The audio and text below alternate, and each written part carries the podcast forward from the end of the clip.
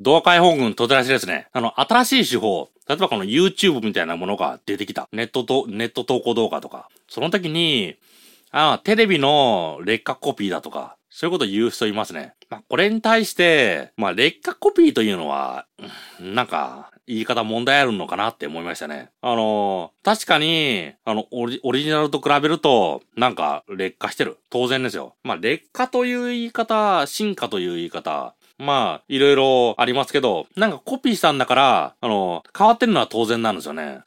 あ、ちょ、今思いつきましたけど、そのまんまコピー。そのままコピーした時もデッドコピーだって言われる。じゃあなんかつけた？そしたら劣化コピーだって言われる。まあなんか、コピー真似するのがよろしくないのかなそういう思いもありますけど、世の中そんなもんじゃないですか。じゃあその真似してる人、真似してる人の頭の中の、この元のオリジナルのコンテンツとかもの。それだって、もっと過去に引きずり戻せば、なんかの真似なんですよね。YouTube 見て、あ、あれは、なんとかなんのかな真似だ。それ、単に、その真似だと言ってる人が、物心ついた。またはビビッときたもの。それをオリジナルだと思ってる。それだけなんですよね。でも違う、ま、違わない、まあ、当然そう思うのは、まあ、その人の人の自由ですけど、別にあの、そのビビッときた、その人のオリジナル、スタンダード。それだって、大昔のコピーなんですよね。完璧な、その新しいものなんて出ないですよ。ないですよ。何らかの影響を受けてる。だから、んないですよ。あの、もう最初の頃ですよね、あの、映像が出てきた。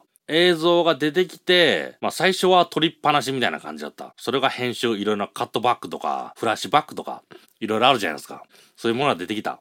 シナリオというもの、できてきた。その時のその考え、今も昔もそんなに変わってないのかな出てくる人とか、そういうところだけが変わったのかな背景変わった、絵変わった。そのぐらいなのかなって、そう思いますね。まあ実際、あの、スーパーマリオブラザーズとかゲームあるじゃないですか。あれだって今もありますけど、あの、ほぼ変わってないですからね。絵が変わっただけ。でも誰も文句言わない。まあ言ってる人もいるかもしれないですけど。そういうものなんですよね。まあコンテンツなんて、のその本、当人がこれは元祖だ。そう思ってるものだって元祖じゃないわけなんですよね。あの西洋音楽。まあ今、今のあの、いわゆる洋楽型の、洋楽ってあの、ポップスとか。あそこら辺だって、もともとはクラシック音楽。そっからの、あの、コピーなんですよね。技法とか。しかも、劣化だと言われる。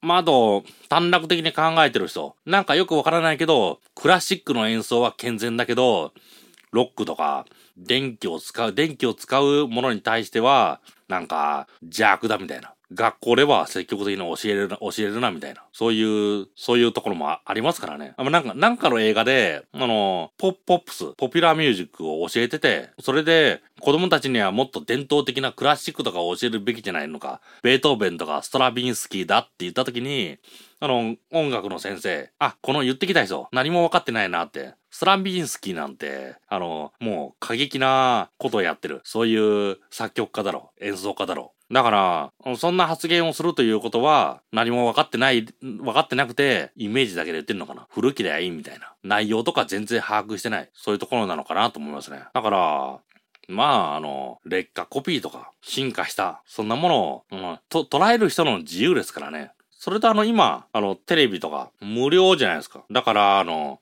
嫌だと思ったら違うチャンネルに変えればいいんですよね。それができない。それができなくて文句ばかり言ってる。あの、実は好きなのが、好きじゃないのって、そういう風に言いたくなるほど、あの、き、その人、その人が嫌い、嫌いだというものを熱心に見てるんですよね。だから、まあ好きじゃないのって思いますね。本当は好きじゃないのって。多分。だから、なんだろう、あの、文句言うぐらいだったら好きだと言っちゃった方がいいのかな。そう思いますね。あの、本当に嫌いなもの、興味のないもの、心から無視してると思いますよ。あの、世の中知らないもの、存在すら知らない人、テレビとか見ても、あの、じゃあ次って言っちゃうような、そんなものいっぱいありますよ。その中で、ああ、あれは嫌いだと。そう思ったものって、実は、その人の頭の、頭の中に止まった好きなものなのかな？そう思いますね。だから、うわ、あれ嫌いだと思ったもの、よーく研究する、よーく見れば好きになるんじゃないか。そう思いますね。だから世の中の好き嫌いじゃなくて、あの、存在、存在を把握してるかしてないか。そこだと思いますね。存在を把握したものに関しては、